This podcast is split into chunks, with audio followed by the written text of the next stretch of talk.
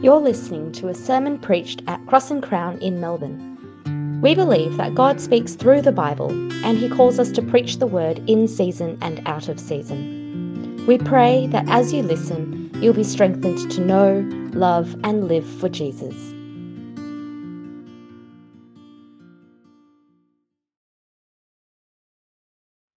Um, here at Cross and Crown, we believe that the Bible is God's word to his people and that means that when we are reading the Bible, we are hearing God speak. Today's Bible reading is from 1 Samuel chapter 16, verses 1 to 23. I will be reading from the CSB version. Please follow along in your own Bibles. Uh, the passage will also be displayed on the screen. The Lord said to Samuel, How long are you going to mourn for Saul, since I have rejected him as king over Israel? Fill your horn with oil and go. I am sending you to Jesse of Bethlehem, because I have selected for myself a king from his sons. Samuel asked, How can I go? Saul will hear about it and kill me. The Lord answered, Take a young cow with you and say, I have come to sacrifice to the Lord. Then invite Jesse to the sacrifice, and I will let you know what you are to do. You are to anoint for me the one I indicate to you. Samuel did what the Lord directed and went to Bethlehem. When the elders of the town met him, they trembled and asked, Do you come in peace? In peace, he replied, I've come to sacrifice to the Lord. Consecrate yourselves and come with me to the sacrifice. Then he consecrated Jesse and his sons and invited them to the sacrifice. When they arrived, Samuel saw Eliab and said, Certainly the Lord's anointed one is here before him. But the Lord said to Samuel, do not look at his appearance or his stature, because I have rejected him.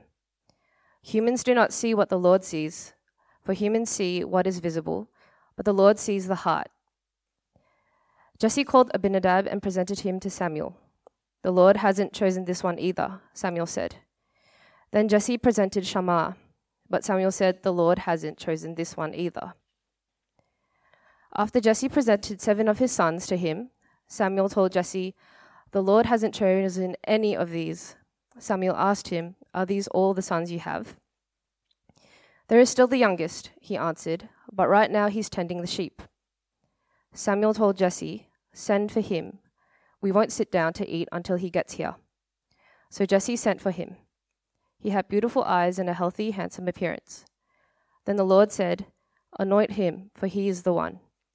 So Samuel took the horn of oil and anointed him in the presence of his brothers, and the Spirit of the Lord came powerfully on David from that day forward.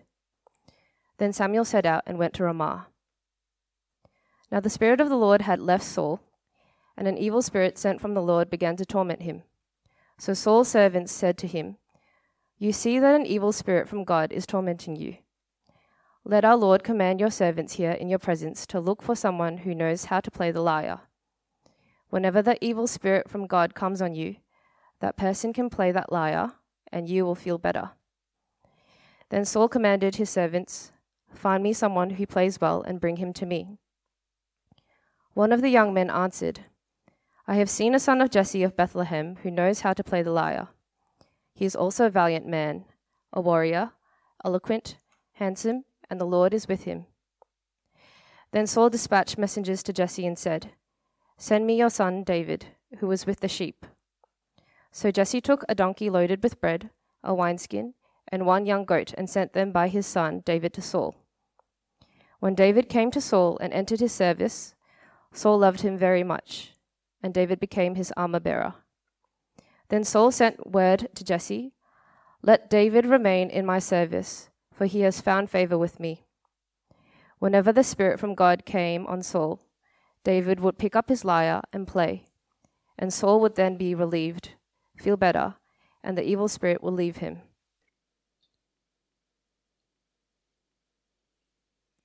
God, we pray that um, you might calm our hearts and still our souls.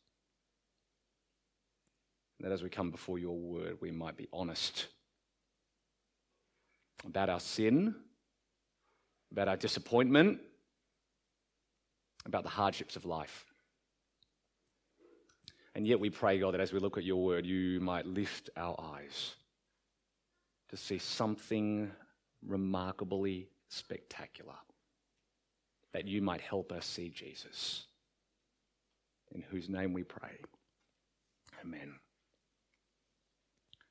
Uh, we, all, we all face disappointment, don't we? That, that's par for course in life. But, but I actually suspect that few disappointments cut as deep as the disappointment of being let down by someone you trust. That the boss we uh, hoped would look after our careers moves firm and leaves us behind, and we thought he'd take him with us. That the friend we hoped would stick with us through thick and thin gives up on our friendship. The man or woman we hoped would make us happy leaves us feeling wholly unsatisfied.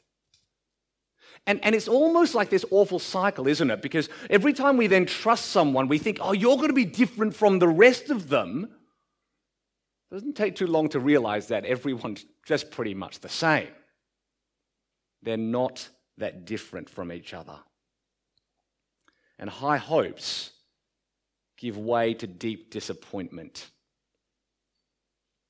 How many of us then have also trusted Christian leaders, pastors, churches, thinking that, oh, yes, finally, this one's different.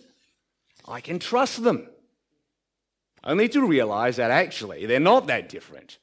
And again, our high hopes give way to deep disappointment. And I wonder if you realize what happens at that moment. We face a temptation, don't we, to go one of two directions. We will either keep searching for that one person who won't let us down, that, that leader who, who can live up to our high hopes, or we'll stop trusting people altogether. In a church context, we'll withdraw from Christian fellowship and we'll say that I'm a Christian without a church.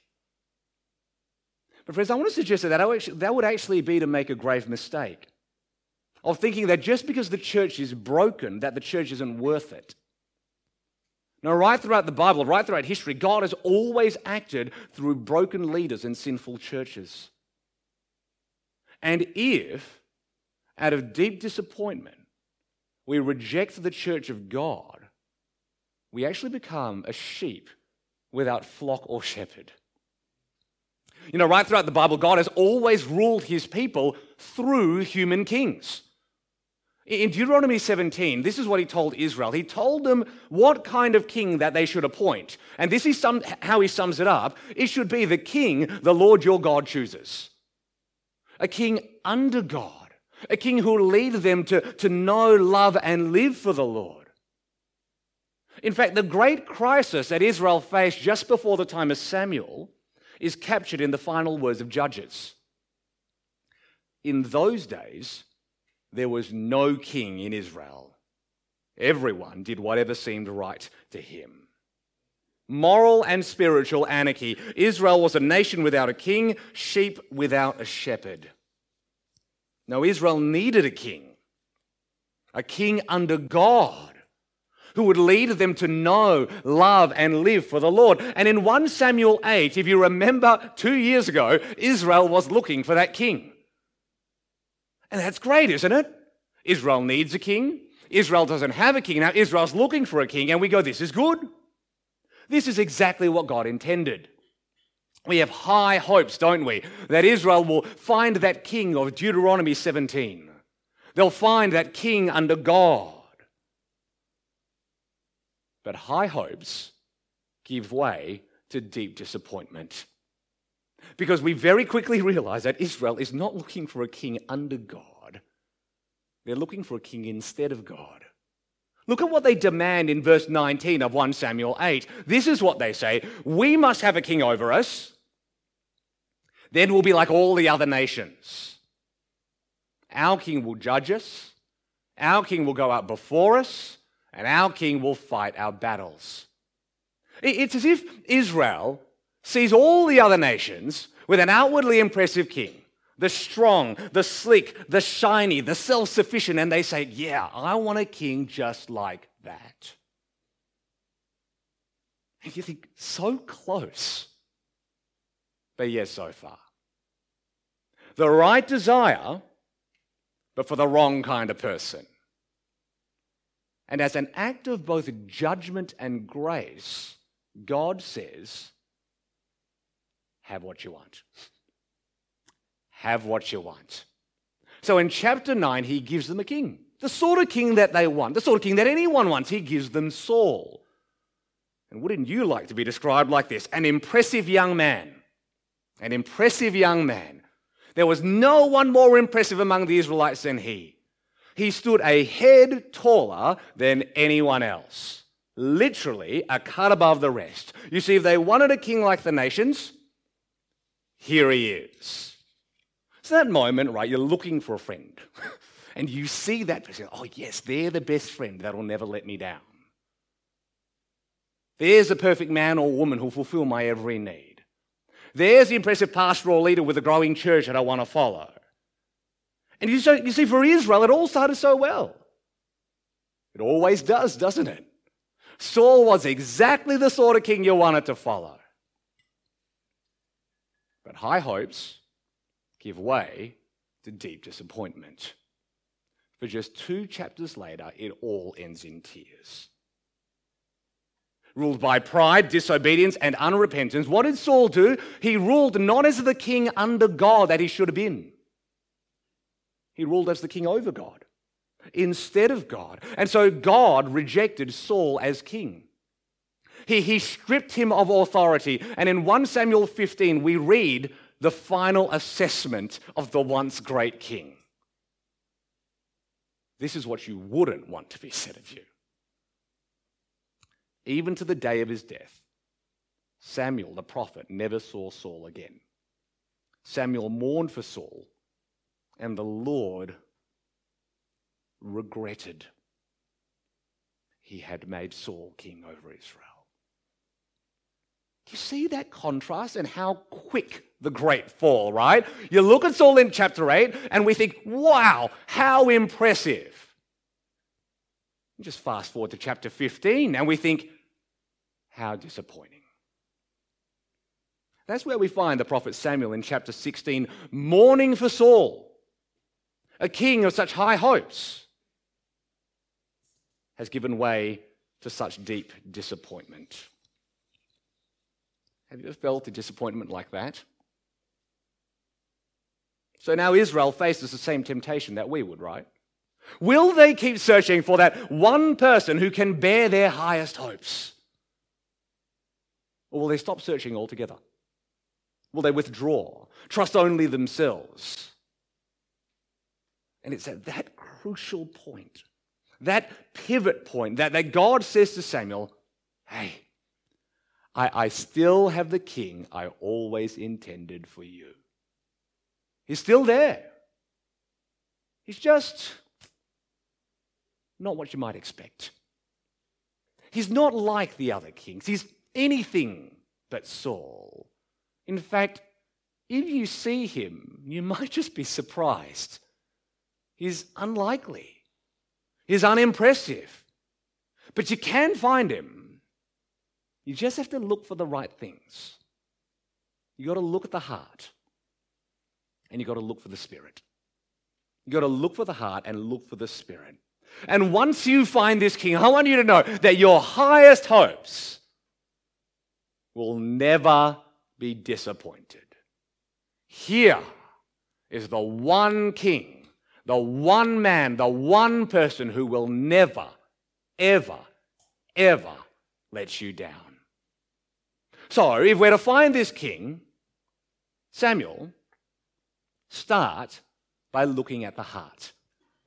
Start by looking at the heart. In verses 1 to 3, the Lord tells Samuel, Stop mourning for Saul.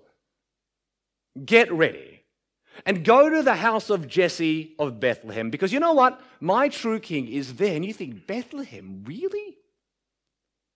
But I want you to notice one important detail. Unlike Saul, who Israel chose for themselves, no, this new king will be chosen by God. In verse 2, God says, I've selected for myself a king. And he'll be in verse 3 the one I indicate to you, not the one you indicate to me.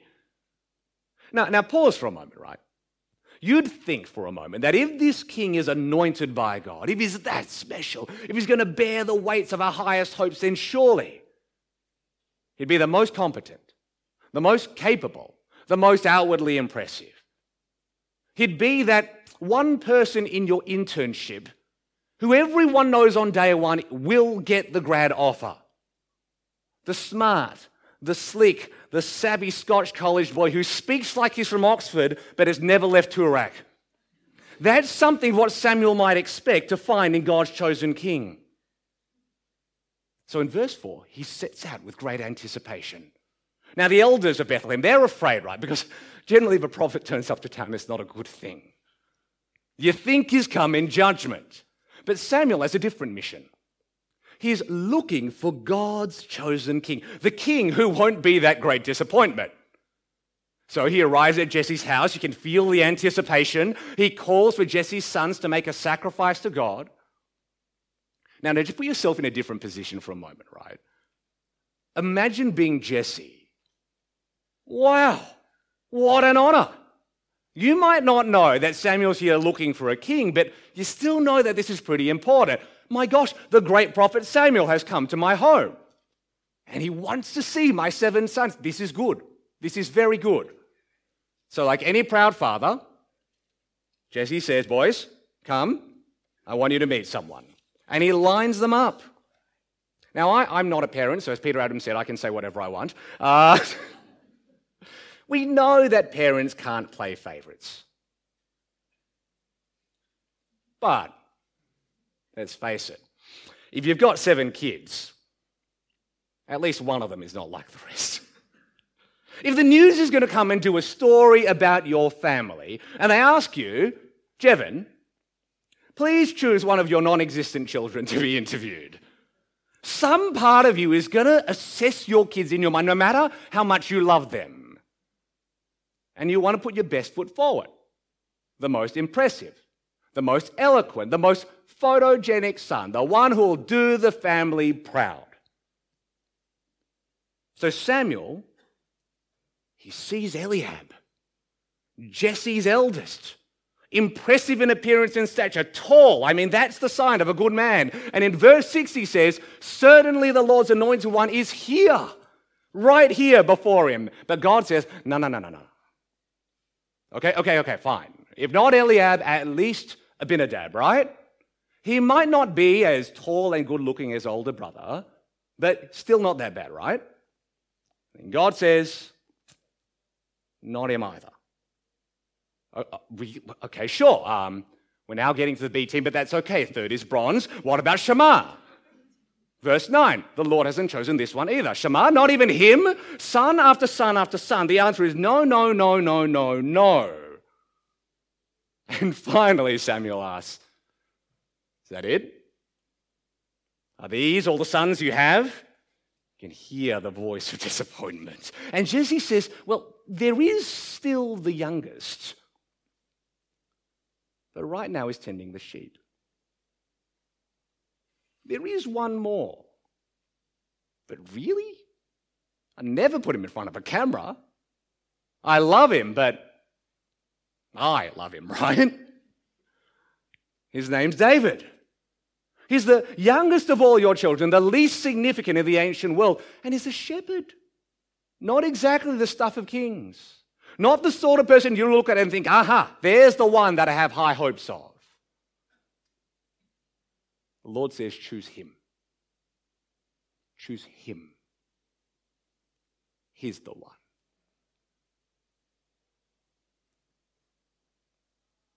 There's something funny about that, but there's something actually really moving about that, isn't there? Because what if I'm like David?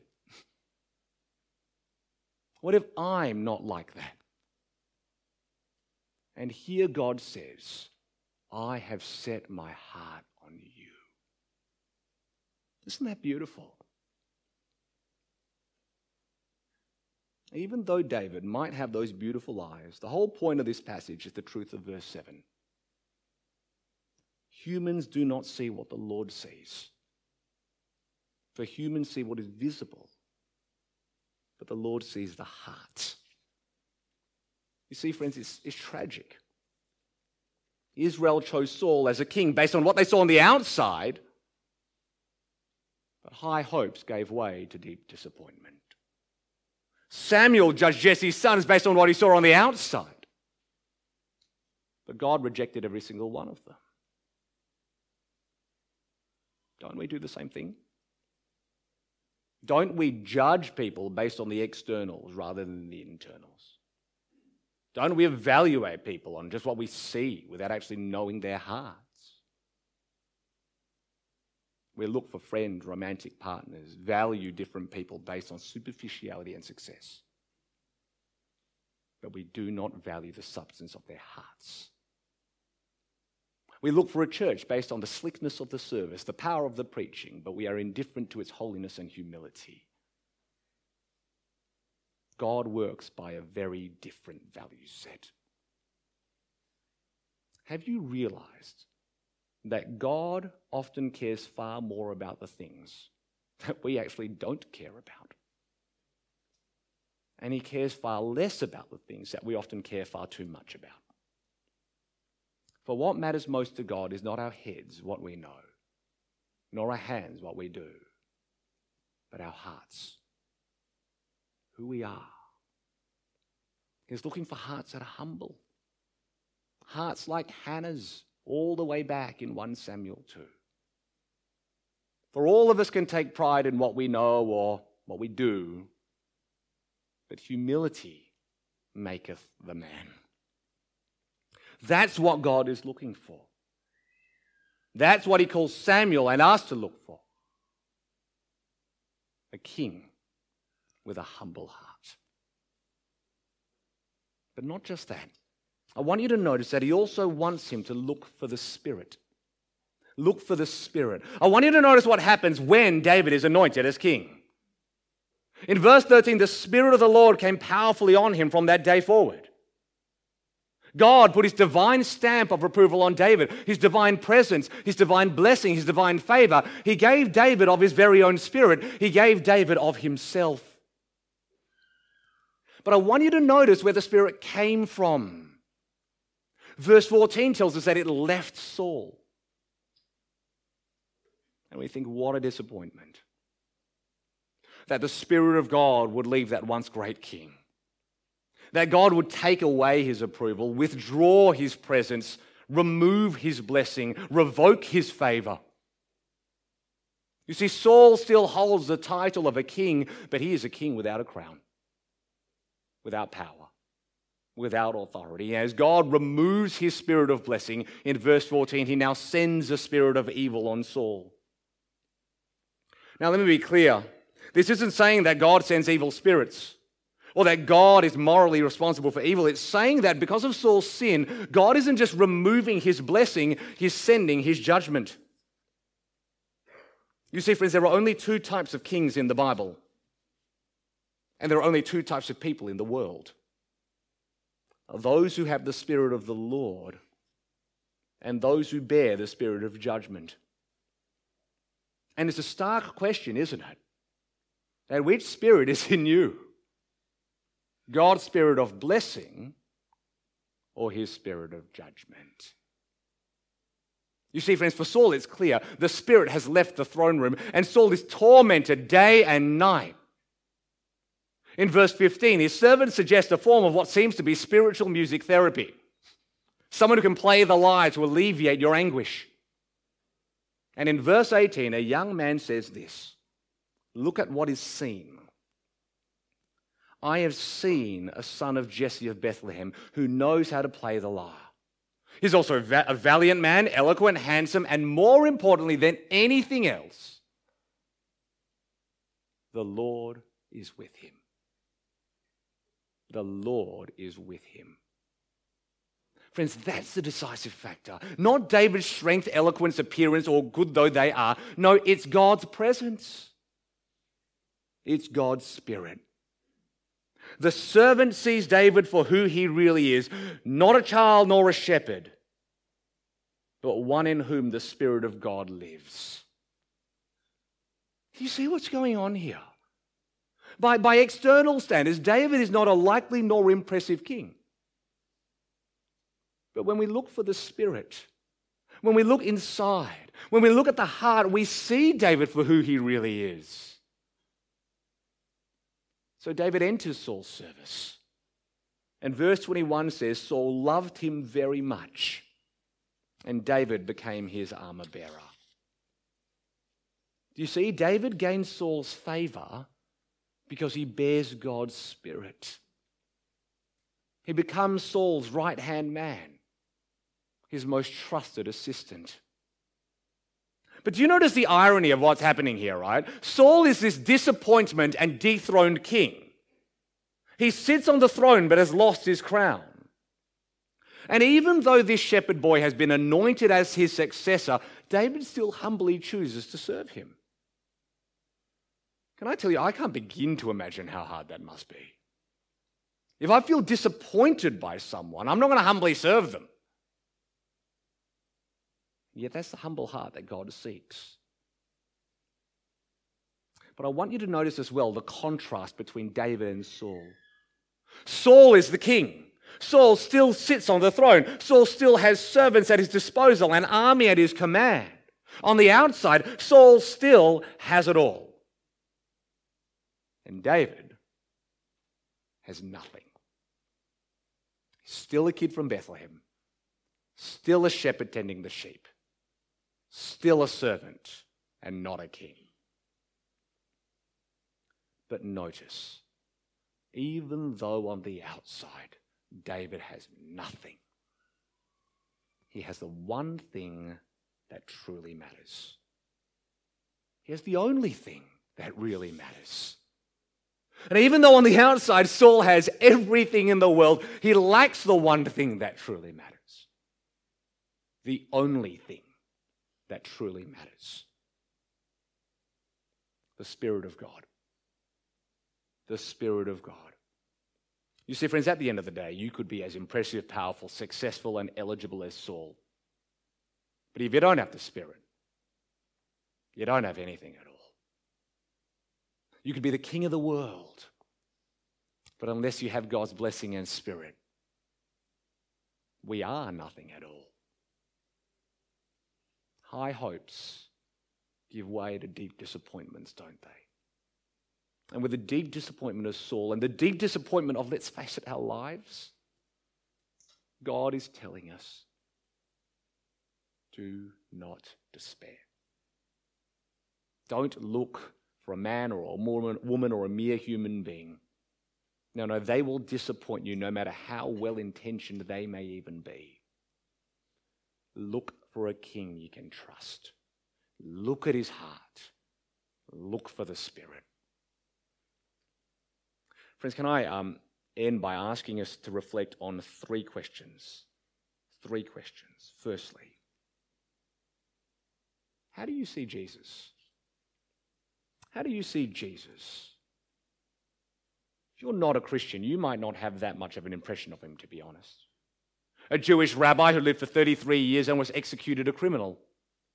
You know what? By all external standards, Jesus was far less impressive than David ever was. And if it's not inappropriate for me to say, in the eyes of the world, Jesus was a loser. He's the last person that you'd ever want to be near.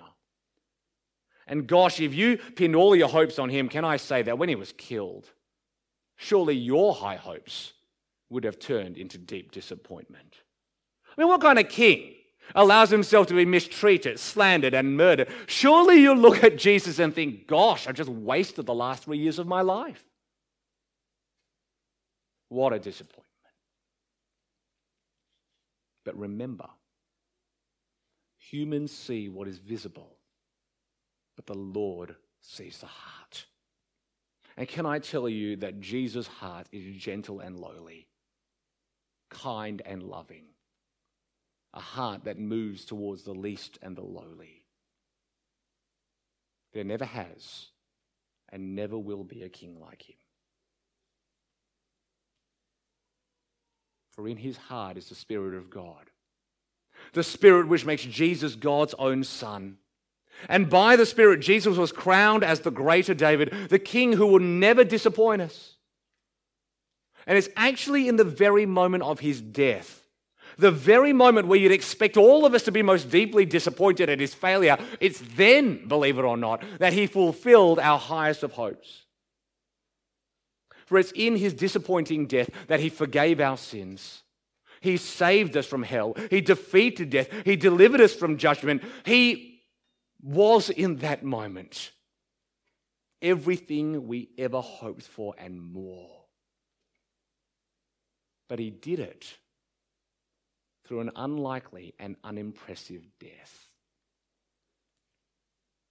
But can I say, if all you see in Jesus is an unlikely and unimpressive person, then you will have missed the point entirely. no, look at his heart. Look for the Spirit. You'll see him for who he really is the Saviour and the King of the world. The truth is, all of us, right, we're all looking for someone to follow in life. Could be a husband or a wife, a best friend, a mentor, but at the end of the day, no one, no one can bear the weight of our highest hopes.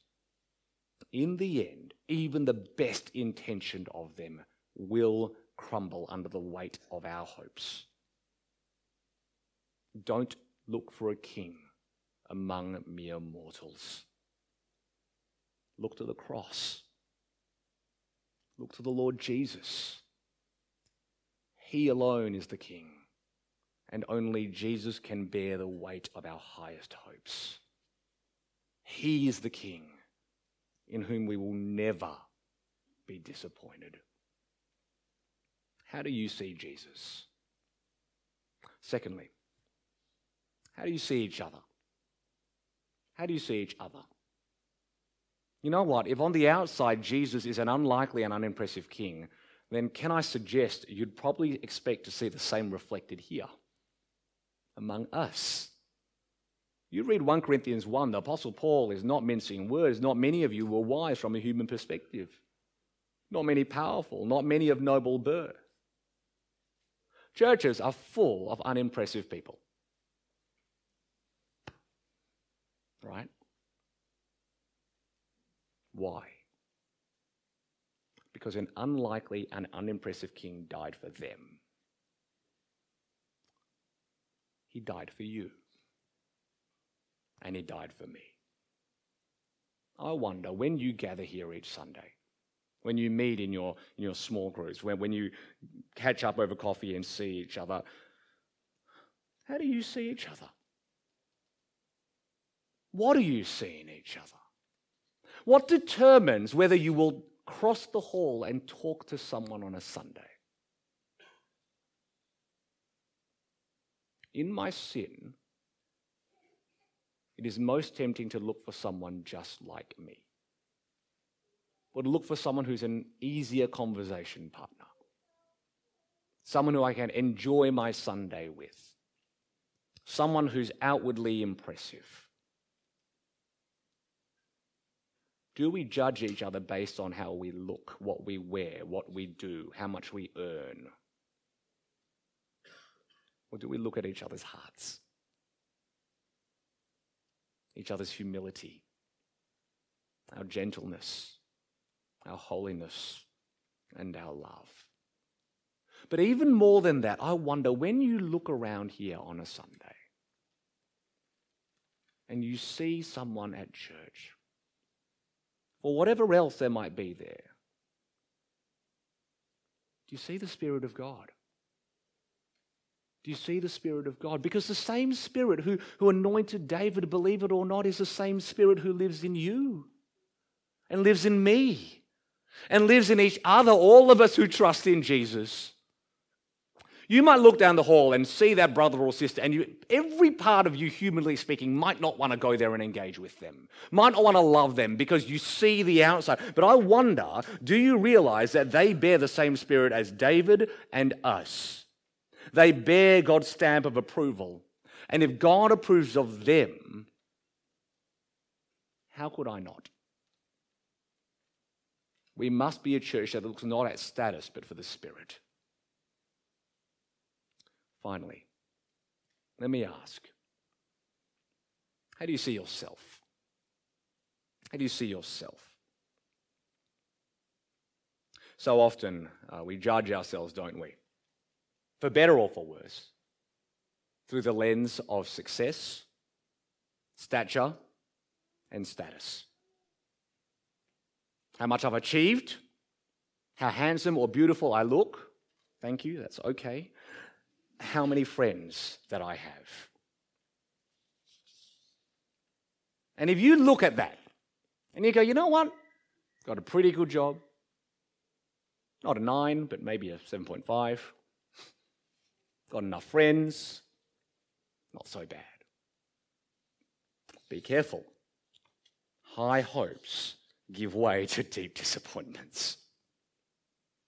Because in the end, we might have everything, but unless we have the Spirit, we actually have nothing at all. But some of us might look at ourselves through those same three things success, stature, status. And we might then look at ourselves in the mirror and go, Gosh, I don't have any of that. Job's okay, but it's not great. Not the best looking guy in the world. If I'm really honest, I'm going just have no idea what to say to people. I know that I can be a bit difficult around others. I go, oh, then what am I worth? The world will tell me I'm worth nothing at that point. David was nothing. We look at David and kind of go, wow, he's great. I'd love to be that. What God wants you to know this day is this if you have the Spirit, you have all you will ever need. If you have the Spirit, you will have all you will ever need. And can I offer this one observation that the danger in life might be to have too much of the externals? Because part of us goes, right, well, okay, you know what? Let's do this. I'll have it all. I'll have the Spirit, but I'll also have the success, the stature, and uh, the sociability. Why can't I just have it all? To which God would say, Be very careful. Because if you have everything else, you may just neglect the thing that matters most. Never forget, if you have the Spirit, you have all you will ever need. So, how do you see yourself?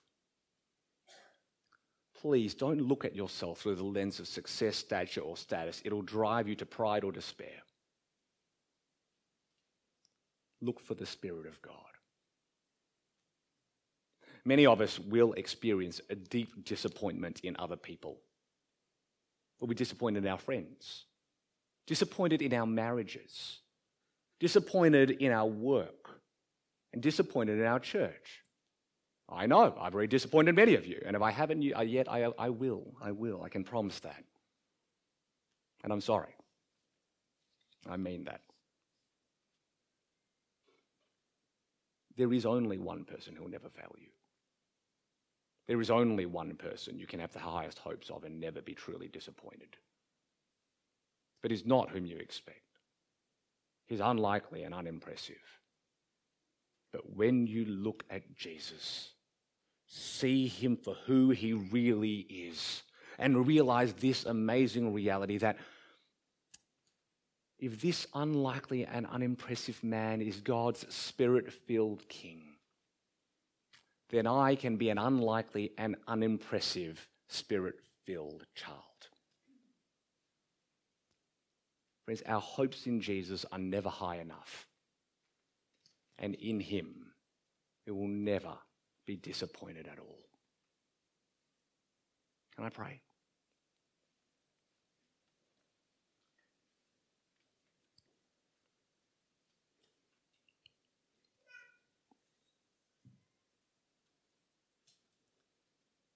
God, we repent of the many times that we judge one another on the basis of the visible, but do not see each other's hearts as you see them.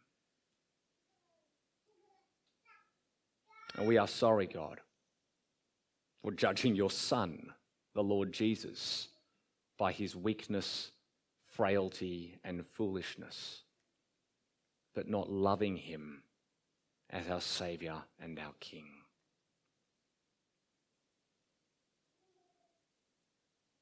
We turn to you. We repent of our sin. And we see in Jesus the deep love that the Lord has for the least and lowly, for people just like us. And we know that in Him, our highest hopes can be satisfied, and we will never be disappointed at all. May we see this world. May we see ourselves. May we see each other. And may we see your Son through the lens of your Spirit. And for his great glory we pray. Amen.